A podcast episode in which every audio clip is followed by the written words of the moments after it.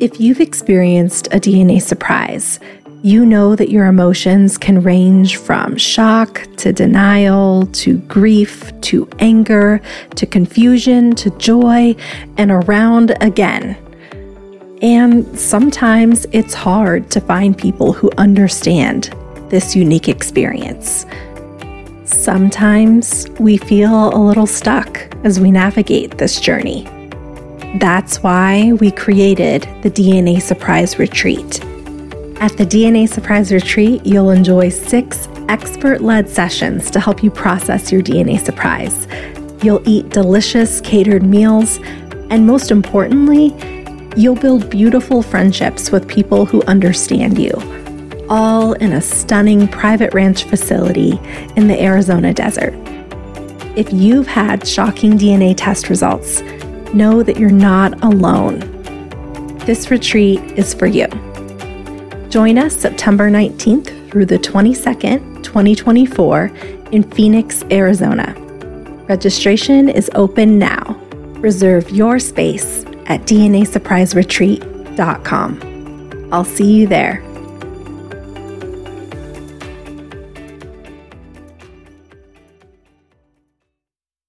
My nurture is very strong, but then there's that nature part of me that I didn't understand, like why I was exhibiting certain mental characteristics, why I had certain physical characteristics. I never got the clear answers on those. And then after a while, I just had to accept what they told me and what was. Welcome to DNA Surprises, a podcast that delves into the world of unexpected DNA discoveries. I'm your host, Alexis Auersalt. In July 2021, my life took a surprising turn when I found out that I'm an NPE, a person who has experienced a non paternal event. In other words, my biological father isn't who I thought he was. Join me as we explore the stories of NPEs, adoptees, and donor conceived people and their families. Get ready to unravel the astonishing journeys that begin with a simple DNA test. This is DNA Surprises. Sometimes DNA surprises happen more than once. NPEs, adoptees, and donor conceived people might have their worlds shaken, only to have it happen again months, years, or even decades later. In this week's episode, daughter Dee shares her late discovery adoptee experience, which was followed three decades later by an NPE. She shares how she learned that she was adopted, how she uncovered the truth about her biological father, and how she's turned her experiences into helping others. Thank you for sharing your story, daughter Dee. I'm daughter Dee, age 55, and I live in the Maryland area in the Washington, D.C. region. My DNA surprise story started in 2021, and it was close to my birthday. I started watching television one day when I was working from home, and all these 23andMe commercials kept coming on. And I kept wondering, wonder if I should do a DNA test. There was this side that I didn't know about on my paternal side. And I wanted to learn more. It was just some information that was missing. And I decided that I was going to order a kit. So I ordered it in February. And ironically, it arrived on my birthday. March 1st. And I decided I was going to go out and celebrate. This was my 53rd birthday. And I decided I would wait to do the kit. So I waited a week, March 8th, and I swabbed my mouth, sent the kit in, and the results came back the end of March. And when they came back, they weren't what I thought they were going to be. I thought I was going to get some information based on the birth father that I was told 30 years ago in 1991. I was told that it was one man that had died in a car accident and that he was the only child from his parents his mother was still living at the time, and we had a hard time bonding. When she found out that she had this granddaughter, she just wasn't sure about me. I just wasn't getting the warm and fuzzies from her, the good vibes. But that was the narrative okay. I was told. And how old were you when he died in a car accident? I was about three months old. Okay, so you yeah. never had a relationship with, with no. that man. No, he. Okay. Um, I was in a pre-adopted foster home waiting to get adopted, and mm. I didn't know I was adopted. You know, I'm I'm an infant, so I, am a late yeah. discovery adoptee. So I didn't even find out until 23 years later of my life that I was adopted. Mm-hmm. Okay. But once I found out, I was told it was this man that was my birth father. So that was the narrative for like the next 31 years of my life. Going back, you said you were a late discovery adoptee. Mm-hmm. So you were adopted at how many months old? About two and a half months. So I was in a pre adoptive foster home from about March 6th to about May 21st. We were raised in a Christian home and we had traditional values. My father was born in 1921, so he lived through a lot of decades. He was a World War II veteran and he worked for the federal government. And around like I'm working for the federal government, close to retirement now. And he was very community oriented, and I'm very community oriented and civic minded. So I get a lot of that from him. And my mother was a homemaker, and we were young. And I'm thinking that was probably with us being adopted, you know, she wanted to make sure that we had a good upbringing and that you know, she was taking care of us, you know, from a maternal standpoint. But she ended up working later in life. But the early years, she was a stay at home mom. And she she went to she was in different professions like social worker, teacher. She was always into like different entrepreneurial pursuits. And she was just a, a very good, nurturing mother. Like I learned a lot from her just about being a lady and being punctual was huge. Like just being, um, having a good work ethic.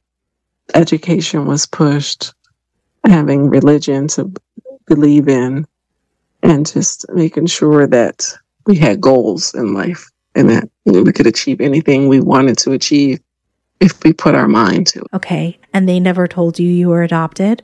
No, they did not. Okay. And how did you learn that information? Because you said you were in your 20s when you found that out? Yes. I have an adoptive sister that's four years older than me, and she was adopted at a year old, and I was two and a half months. So everyone knew that she was adopted, but they didn't know about me as far as my relatives on my adoptive side. So when our mother was dying, um, in 1991, June of 1991, um, that's a lot of things started coming out about okay. the past and the history. And my adopted sister told me she found out she was adopted. She didn't know about me, but here was the name of the agency they went through to adopt her. So I started researching it. And I said, well, you know, and I'm, we got the diagnosis she was critical and that it was irreversible, her condition, which was cancer.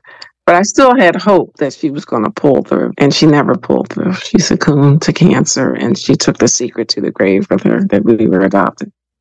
So I never got to wow. talk with her about it. How did you learn then who your your biological parents were, or who you thought were your biological parents until you took your test? Right. So after my my adoptive mother died, I found my birth mother and her family that same year through the adoption agency. And you know, going back to what I said about the the birth father, uh, I was told that this it was this one man that was um, that died in the car accident, and I had met his mother, and and I wanted to do a DNA test with her back then. You know, it wasn't really out then. We could, probably could have done some type of blood test in 1991, but she didn't want to do it. She just felt like I had been adopted. I had a good life, and you know everything happened the way it was supposed to happen. So that was a mm-hmm. narrative for 30 something years. And then in 2021, during the pandemic, you know, I, was, I was just dying for a connection and family and wanting to know more about my heritage on that paternal biological side. So I thought I would do the DNA test to see if there was any medical history that would pop up or maybe some other relative. Not thinking that when I did the DNA test that it was going to be a totally different man that showed up that I was matched to, not like 100%. Oh, okay. So you get your results and you are actually matched to your father? Yes, my biological father. What was your reaction when you saw that? It was a shock. It was kind of like when I found out I was adopted at 23, I said, this, this is someone else's life. You know, it was like a soap opera. Like I just couldn't believe. that here I go again with another surprise. First, not knowing that I was adopted all my life, and then thinking I knew who my birth father was 30 something years ago to find out it was someone totally different. And the DNA confirmed it. And I also had an aunt that was in the database that's five years older than me. My birth father's one of 10 siblings. He's the oldest. And initially, the database thought she was my sister, but she was really my aunt. We were so close in age. And then I have mm. a, a, half sibling, a brother that was in there, and he was claiming me from the beginning. He said, You're my sister. He found me on LinkedIn. You know, we were matched percentage wise, the percent of Morgans, all of that. Mm. Did you reach out to your father right away? I did. I as soon as it the match happened, I reached out to his sister first, and she was the one. She was the connector. She got in touch with him, and we talked on the phone because he's out west. I'm on the east coast. He's on the west coast, and we talked on the phone and just went back, did a timeline on what happened from the time I was conceived up until the time I was born, you know, what was going on during that time in the late 60s. He didn't remember like her name and her face, but he remembered the incident because he was he's in his 70s. So he had to really go back in time mm-hmm. on what mm-hmm. was happening during that time period. Okay. So he didn't have a strong recollection of your your birth mother. No. He remembered the incident. It was a, a, a one night stand, an occurrence. Okay. Which is common, right? So so then he did not know about you. No, he did not know she was pregnant, let alone that I was given up for adoption. So it was a shock for him just as much as it was for me. You know, even though I knew yeah. I was adopted, I just didn't know that here I go again with another birth father. But this time, yeah. this time DNA sealed the deal. DNA doesn't lie. Right. You mentioned that your brother claimed you. How many siblings do you have now? I have two siblings on my birth father's side. Yeah, he has two okay. sons. Okay. And then you have your sister that you were raised with. On your but on your birth mother's side, so you said that she didn't really want to give you a lot of information that you, you know, she said you have a family did you build any sort of connection with her or was that initial like when you found her was that kind of the end of that? Initially i did but it fizzled out and still today we are not close. And i think there's a lot of trauma involved that mm-hmm. hasn't been dealt with. I mean i've been doing a lot of my healing work around everything. Yeah. Yeah. I'm not huge on comparing traumas but mm-hmm you had these two massive identity shifts, DNA surprises, decades apart. How did they affect you? Was it similar? Was it, how was it different to learn that you were adopted and then to learn that who you thought was your biological father was not? Yeah, it was a double surprise. Like, well, here I go again, like going through the same emotions, a myriad of emotions of why wasn't I told? You know, what? How come I still didn't know all of my truth? What do I do with this newfound information? And am I going to be rejected? And the whole issue around reunion and meeting, having additional family, wanting to embrace additional family, but am I going to be accepted? Am I, am I going to be feeling like I have a sense of belonging? And are they going to understand my plight and my journey? Mm-hmm. all those mm-hmm. types of things. Do you feel like you've been able to make good connections with your found family? I have, yeah. A lot of my um, aunts, uncles, cousins, they live right here in the Washington, D.C. region where I am. And I moved here for work. Not thinking I. Oh, wow. Because I, I grew up in Philadelphia, PA. I said earlier that I was living in the Maryland, in the Washington, D.C. area that's where I relocated to. My roots began in Philadelphia, Pennsylvania. And I moved. Oh, wow. Yeah. And I moved from there in 2008 for work. I relocated for work with no one but colleagues and friends that already lived here, not, not thinking I had any family, biological family. And so, what have what have those relationships looked like since you've connected? Do you like hang out a lot? What do you do? Yeah, I do. In fact, I'm going to be with them this weekend for July 4th. It's coming up and a lot of holiday events, graduations, birthday celebrations. My aunts, we go out once a month and just have a lunch or dinner. It's like wow. it's like the family I wanted you know, that I had like growing up at my adoptive side, but everybody's deceased now, and it's like being reincarnated all over again. Like, oh, I'm getting the mm. life back that I had as an adoptee. You know, yeah. getting that family, that sense of connection, that sense of belonging that I was just lacking, especially during the pandemic. It was really tough during the pandemic. Do you have any questions for your parents um, today? Like, if you could ask them about, you know, why they didn't tell you about your adoption and things like that? Well, my adoptive father was still living, so I did talk to him after our okay. mother died, and he said they kept putting it off. They wanted to tell us that we were adopted, and mm. they just just never did. It was like the timing wasn't right; it was never right, and they just said, "Why bother to say anything?" And what did you think about that? I, I've recently spoke at a adoption summit in Kentucky, and we talked about when to tell the child and you know there's never a good time you know what age but i think it's important for the adoptive parents to get post adoption support like once they adopt the child they're on their own and they leave it up to the parents to tell the child there's no instruction manual on what age and when to sit down with them and how to tell them and counseling i didn't start doing any type of counseling until i got to college so anytime there, I mean, there was really good support when it came to having my back and advocating for me.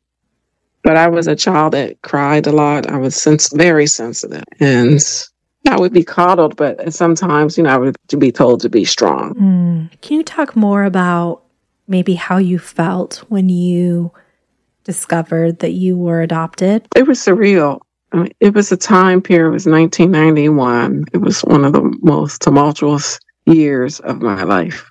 Topsy turvy. I a new college graduate in 1990, and 1991 comes, and going to the hospital with my adoptive mother. Next, you know, she's diagnosed with a terminal illness. And I'm devastated. Like, no, I can't lose her now. Like, I'm just starting my life. You know, as a young woman, I need her. You know, she's you know she's not going to be there for me when I get married, have kids, and, and I felt cheated because I was the youngest out of my adoptive siblings. So I felt like she got to see them get married, have kids, and and and here I am, a young woman just starting. Like I still need my mother, like a little yeah. girl still needs her mother. Like you can't leave yes. me now. No, no. Like even though I'm 22, it was like when you come out of college, you're just starting your life. Like it's like that next chapter of your life as a young woman. And mm-hmm. I was losing her, and that was just devastating for me. But then at the same time, and she was, I felt like she was preparing me, like the, all those years of telling me to be strong. It was leading up to that moment. Like, like she gave me everything she had.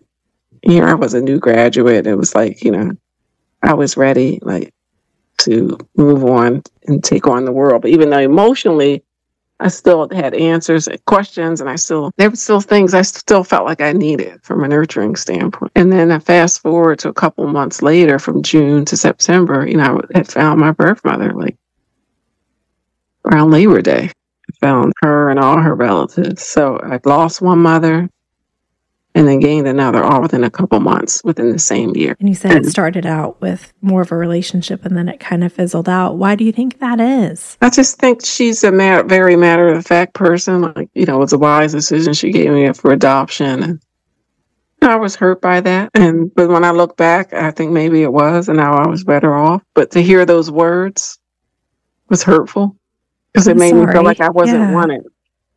Nobody, no yeah. kid wants to feel that way. But a lot of times, the birth mothers, they're, they're no like, no, you would had a better life without me. But then it's at the same time, it's like, but yeah, but I'm being taken away from my biological roots, going through life not having my medical history, and with me being a late discovery adoptee, I'm putting my adoptive parents' names down for medical history information. It's not even connected to my bloodline. Mm-hmm. So that's that's a, a lot just in and of itself, not having the truth all those years. So, something that a lot of people um, in the DNA surprise community talk about is this idea of, you know, what if? What if I'd known earlier? What if I'd grown up in this family? Those kinds of things. Have you contemplated those what ifs throughout your journey? Yes, I have. I went through the whole five stages of grief the anger, the bargaining, the depression and then the acceptance. And the bargaining was, what if I should could have I should have could have would have like asked maybe I didn't dig deep enough and I beat myself up for that. I just mm-hmm. accepted what was told to me. But then at the same time, I had time that was lost that I could have been finding more information out about where I came from had I would have known. But I do know that my mother knew that I was a sensitive child. I definitely wasn't the type that could have kept a secret. I probably would have told everyone that I was adopted. But mm. I think she knew that I was a child that worried a lot. And be- when you're under 18, you can't do a search until you're 18, or you got to have the permission of your adopted parents to do a search for your biological parents. So I thought once I got to mm. college, maybe they would have told me at least 18 once I became legal. How do you reconcile now that that lost time, or have you been able to reconcile it? I've had to be more spiritual, like just, I've had to forgive. Mm-hmm. And, you know, parents, they do the best that they can. There's a lot of books out there. A lot of times they have their own traumas and things that they're dealing with. Yeah, that is very true. And we have to give them grace. They're not perfect. They don't know it all. Sometimes they're learning as they, they go and grow. Right. And I think different times too, people got different advice about how to tell their children or not tell their children, or, you know, those kinds of conversations were different than they are even now, I think. Did your adoptive father share anything along those lines? Like, were they ever told to tell you? I don't know. Like, I, I'm not sure. I know I had a great aunt that I, I was her caregiver. It was my adoptive father's mother's sister that I took care of, and she was mm-hmm. a social worker. And, I, and she worked at the agency where I was adopted, or, or a similar agency. She worked at a lot of different agencies centered around adoption and foster care. And I really think she probably counseled my dad and my mom on what agency to go through to adopt us and everything. And the irony that I ended up becoming her caregiver in the end, she had helped so many children all her career, all her life. I mean, that's that's another story in and of itself. Just divine intervention, timing. I ended up being there for her, but she was there yeah. for my adoptive parents. You know, around their adoption journey with getting me and my sister. You mentioned that you didn't have that nature piece and and seeing yourself and understanding where you got certain characteristics and things like that and then you mentioned that your adoptive father, he worked in the federal government. You went on to work in the federal government. Did you get any of that genetic mirroring once you connected with either your biological mother or your father? I did. I saw some of it. Mannerisms, facial features. I did. Our personalities are different, but I see the physical characteristics. How did that feel to to get some of that confirmation? It was good. It helped explain a lot because that was always something I wondered about. And getting and trying to get you know get the medical history. Like I remember going to all my doctors, letting them know that I found my birth parents, and here's some additional medical history from my files. Yeah, yeah, that's years. a huge piece. all those years, you know, we had to say we're we're adopted. You know, and I just don't understand why can't the medical information come with the child? Right. So I know that you you mentioned that you spoke at the Untangling Our Roots Summit, correct, in Kentucky? I sure did. Yes, I did. Are you getting more involved in adoptee advocacy and things like that in your journey? I am. I've been going to a support groups through Adoption Network in Cleveland and the NAP, National Association of Adoptees and Parents. They have a happy hour every Friday, uh, not every Friday, but like twice a month on on a Friday. And then I also mm-hmm. listened to uh, one of the adoptees who also does support groups in and around putting yourself together after after reunions mm. and how to handle the reunion process. And I'll, I will say, when I was 23, when I did that reunion, because I remember the social worker who read me my non-identifying information said, "Now, you know, I have to warn you." It was like she was preparing me for what was about to come. She said biological parents might be deceased or they might not want to meet you. And, not, and she wasn't saying that in a mean way, but just to kind of prepare me that this is what could happen when you start trying to reunite and when you're trying to search and find people. It might not always mm-hmm. be that happy ending because we have this fantasy land sometimes as adoptees, what we think we want it to be or what it could be, and it might not turn out that way. What are changes or what awareness do you want to bring around the adoption industry? I want people to know that it's complex. Adoption is complex. It's not a good thing for every birth mother because there's so much trauma involved. There's so many secrets and the whole triad is affected.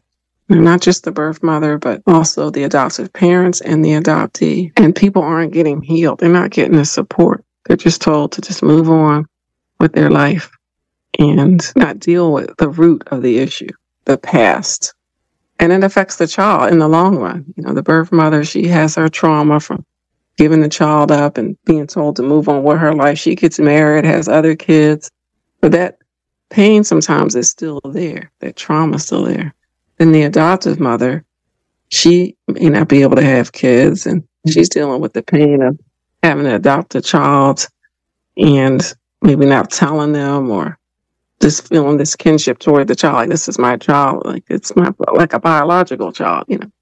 And then the adoptee is just in the middle of it all. You know, none, we, we don't we don't ask to be born, you know, as adoptees. We're here. Right. And these decisions yeah. these decisions were made when we were infants and we, we're being denied. What are some things that that you have done that has helped you process? You mentioned counseling and things like that. And I'm I'm still just honestly stunned that you've had like these two major discoveries separately. 30, 30 years apart. yeah, 30 years apart because I have interviewed someone who knew that they were adopted and then found out that they were an NPE because the person, I, I, I, think that's actually seems somewhat common that the person that the birth mother named is not the actual biological father. But you've had these things happen three decades apart, pretty significant shifts, surprises, traumas. What have you done to work through this? It's interesting you would say that because I, I when I first found out about my biological father, through the DNA testing. I said, "Oh, I'm older. I can handle it. You know, I'm in my 50s now. I was in my 20s then." But mm-hmm. all these feelings started coming up, like about to go to through reunion again. It took me back to when I met my birth mother and her family, and then all these movies started coming on about adoption. I started watching them, and I realized I needed support. You know, I started ordering all these books through Amazon that were recommended, and and I really really needed those support groups, especially during the pandemic, when, when that was a time period where we were all indoors. We had to do everything virtually. And the support groups were virtually, they were national. We were connecting with other fellow adoptees from across the country and sometimes internationally. Yeah. Nobody understands it more than your own people, people that are like minded, they get what you're going through as a, being an adoptee or NPE and we're just all kindred spirits. We're all connected. It's just a good feeling. You know, your friends can't understand your coworkers, your neighbors, your your family members. Even if you have a spouse, sometimes they don't understand. Your, your kids, if you have kids. Yeah. But once we get in that, that, it's just a great way to build community when we all get together as adoptees or NPEs. Mm-hmm. You know, you mm-hmm. don't have to do a lot of explaining because right. everybody gets it. They get it. Yeah, it's this unspoken knowledge that we all share. I think it's really interesting because you've mentioned the pandemic a few times during this conversation, and that the pandemic was kind of the catalyst for you really wanting to dig in more to your biological father's side. And then also because of the pandemic, you felt a little more isolated as you were navigating all of this change. And while COVID still exists, we are now able to connect more.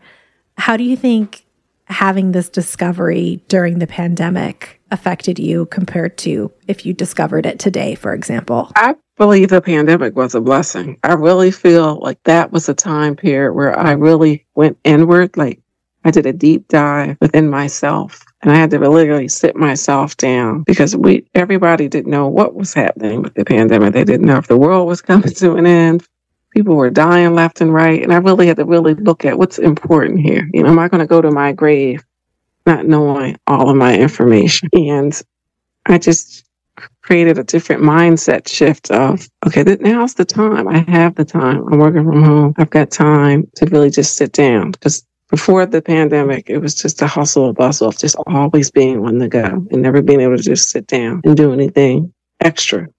And it was a time where I really wanted to connect. Like I really wanted family. And then here they just showed up like right not far from where I was living. Like, I mean, I, I know there was a higher power at work. I, I don't care if you're an atheist. I know manifestation, spiritual alignment, and divine timing all at work because you can't explain any of it.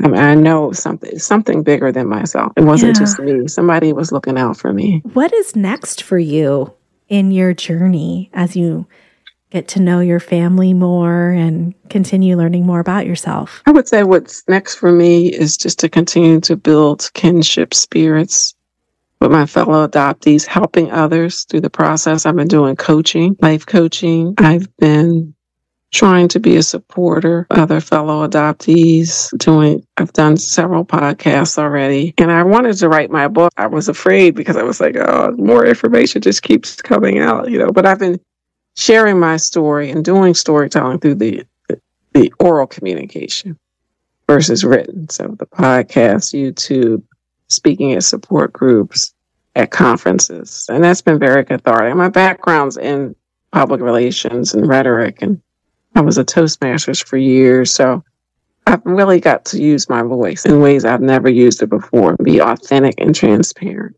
about it, and not hold back, not suppress what's on my mind. Mm. It's been a healing balm, and I'm helping others in the process. Yeah, telling our stories out loud, I think, is so powerful. I just want to be a blessing to others and and help transform lives as far as my story, and that it'll resonate with people as they listen to it, and, and I can maybe help someone to be brave to, to do reunion or to get the support that they need so that they can thrive and they're not just surviving and not feeling like they're a victim through all of this. What advice do you have for a parent, maybe your your parents many years ago, who are keeping a DNA surprise like adoption from their child? I would say to make sure that you have the necessary support to actually sit down with the child on when to tell them that they were adopted because it's never going to be a good time. You have to create the time mm-hmm. and then not wait till there's a crisis or someone's on their deathbed. You know, it's important for the child to know where they come from, where their roots are, because it affects them as they move through life. It's going to affect, it affects all your relationships. As I really like life. that. I, I like that, that there's, there's never a good time. You have to create the time. Right. I really like that.